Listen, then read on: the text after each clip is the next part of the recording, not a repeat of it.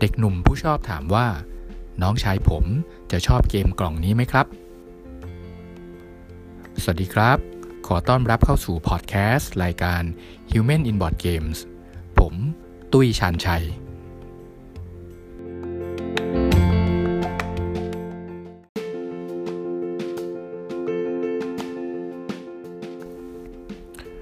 ก่อนที่จะเล่าเรื่องของ episode วันนี้นะครับ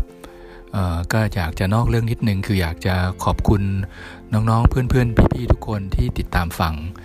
วันก่อนมีโอกาสได้คุยกับน้องเบิร์ตที่ตีรัน แล้วก็ได้คุยกับน้องนัดกับก๊อตที่ BFB ก็ขอบคุณสำหรับทุกคอมเมนต์แล้วก็กำลังใจนะครับ ถ้ามีโอกาสได้เจอผมที่ร้านบอร์ดเกมไหนๆหรือที่ไหนก็ตามก็ทักทายกันได้เลยนะครับ ขอบคุณมากๆ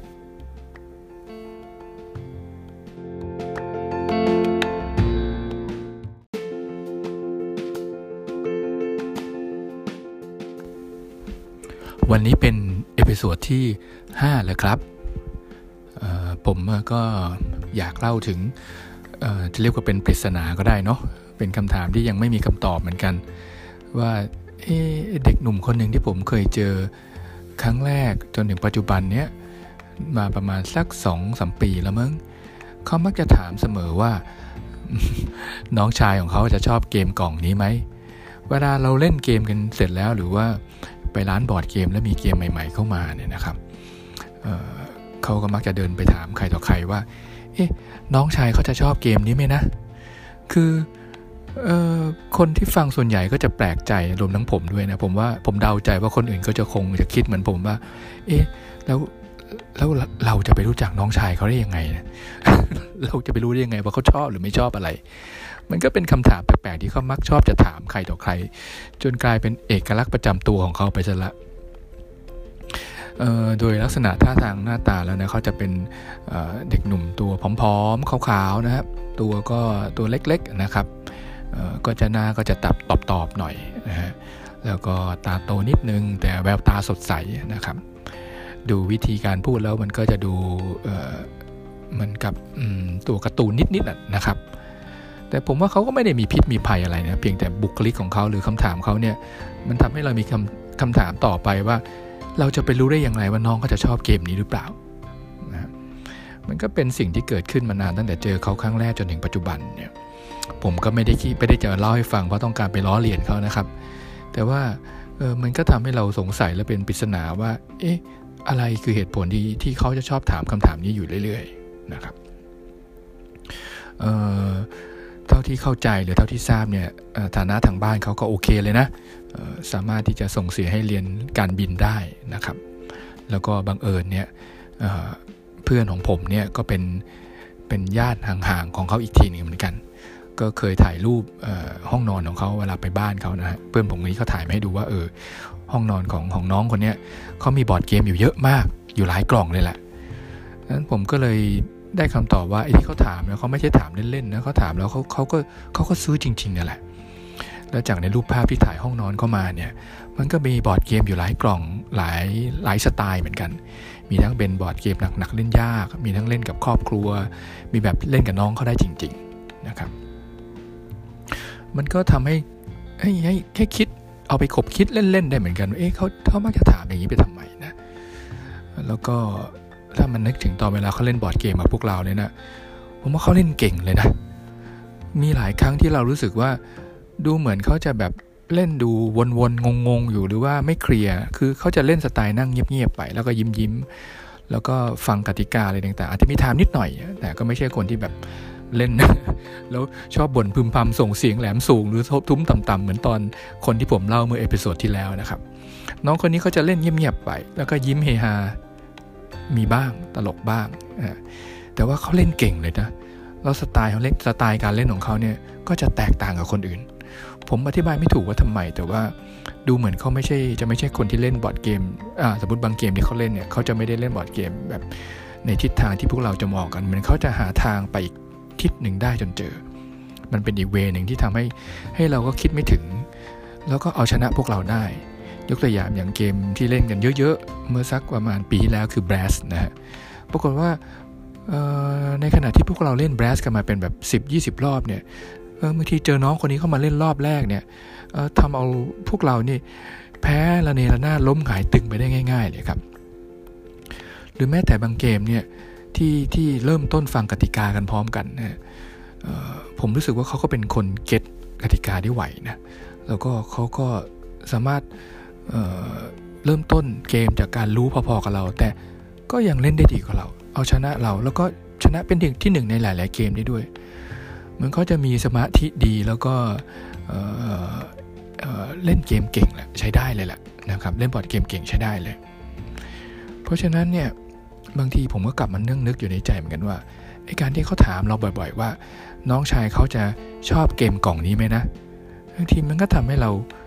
เอออยากรู้ คำตอบตรงนี้เหมือนกันว่า เขาถามไปทำไม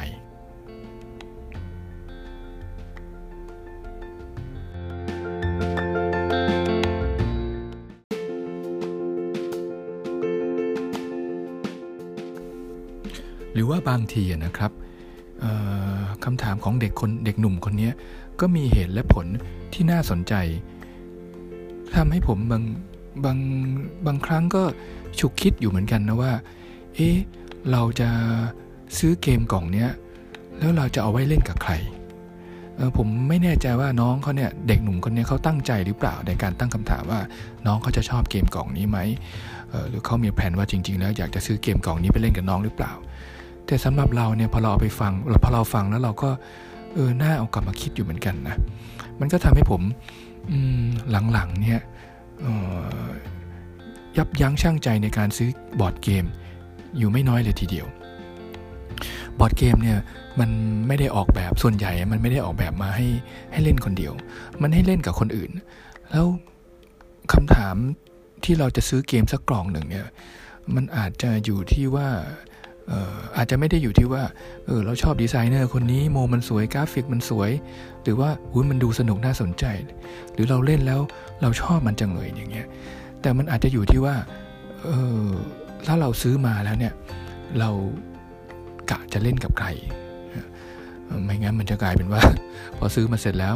มันก็จะกลายเป็นกล่องเกมที่ที่ถูกเก็บอยู่ในในชั้นในตู้ในลิ้นชักในบ้านเรา แล้วก็ไม่ได้ไม่ได้ถูกเอาออกมาเล่นอีกเลยก็เป็นได้นะที่พูดแบบเนี้ยผมไม่ได้ไม่ได้เจตนาจะให้คนไม่ซื้อเกมนะครับ ร้านบอร์ดเกมก็อย่าพึ่งเคืองผมเลย ผมก็ยังชอบให้คนเล่นบอร์ดเกมอยู่ เพียงแต่ว่าบางทีจริง ๆ แล้วในขณะที่เราพยายามที่จะซื้อบอร์ดเกมกันเยอะๆเราก็แบ่ง part หนึ่งของเวลาเราเนี่ยไปไปเชิญชวนหรือไปกระตุ้นให้ให้คนอื่นๆเนี่ยเล่นบอร์ดเกมกันเยอะขึ้น ด้วยก็น่าจะดี เพราะว่าสุดท้ายแล้วเนี่ยเราก็อยากซื้อบอร์ดเกมมาเพื่อที่จะเล่นกับใครสักคน ได้สนุกกับใครสักคนด้วยเหมือนกัน ลองนึกดูสิครับ เดี๋ยวนี้เราก็เห็นกันเยอะแยะไปหมดที่ว่าเราพอมี Kickstarter ทีหนึ่งนะเราก็เปิดตี้กันสั่งบอร์ดเกมกัน แล้วก็ค้นพบว่าไอ้คนที่สั่งบอร์ดเกมเนี่ยมันก็เป็นบอร์ดเกมเกมหนึ่งนะฮะที่เหมือนเหมือนกันนะมันก็เป็นคนที่อยู่ในกลุ่มเดียวกันทั้งนั้นแหละ แล้วคำถามก็คือว่า เราจะเราจะผลัดกันว่าวันนี้เล่นเกมเดิมแต่เป็นกล่องคนของคนนี้ วันนี้เล่นอีกเล่นอีกเล่นเกมเดิมนั่นแหละ แต่เป็นกล่องของอีกคนหนึ่งหรือเปล่า มันก็ไม่ใช่อย่างนั้น ใช่ไหมครับบางทีเนี่ยคำถามของเด็กหนุ่มคนนี้มันก็น่าสนใจที่ว่าสุดท้ายแล้วเนี่ย เราอยากให้เกมมันถูกกางออกมา เพื่อได้สนุกกัน หรือว่าเราอยากให้มันเป็นกล่องที่ อยู่บนชั้น แล้วก็เราเดินผ่านไปผ่านมาในบ้าน แล้วเรารู้สึกว่าเห็นมันแค่เห็นมันก็มีความสุข อันนี้ก็คงไม่อาจไปโน้มน้าวใจหรือว่าไปตัดสินใจว่าใครคิดแบบไหนเนี่ยจะดีกว่ากัน ขอบคุณที่ติดตามรับฟังพอดแคสต์ของ Humans in Board Game ในตอนนี้นะครับ ยังไงถ้า ชอบก็ฝากกด subscribe กดกดแชร์ กดไลค์ทั้งใน Facebook แล้วก็ Twitter แล้วก็ฝากแชร์ใน Spotify ด้วยนะครับสำหรับในตอนหน้าเนี่ยผมจะพูด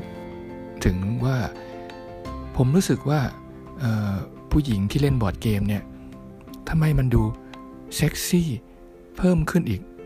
หลายเท่าตัว ขอบคุณพับ ขอบคุณครับ แล้วเจอกันครับ